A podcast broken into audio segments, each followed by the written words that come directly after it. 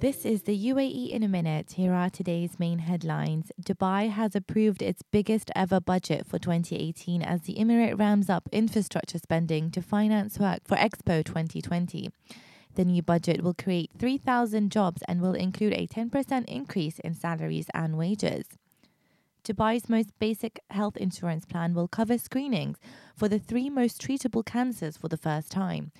Screening for breast, cervical, and colorectal cancer will be opened up to all those on the mandatory package, which all companies must offer. And finally, Real Madrid have arrived in Abu Dhabi to begin their defense of the FIFA Club World Cup.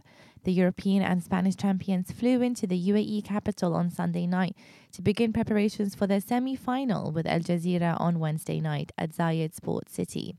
For more information on the UAE and abroad, visit thenational.ae. I'm Mina Al Jurubi.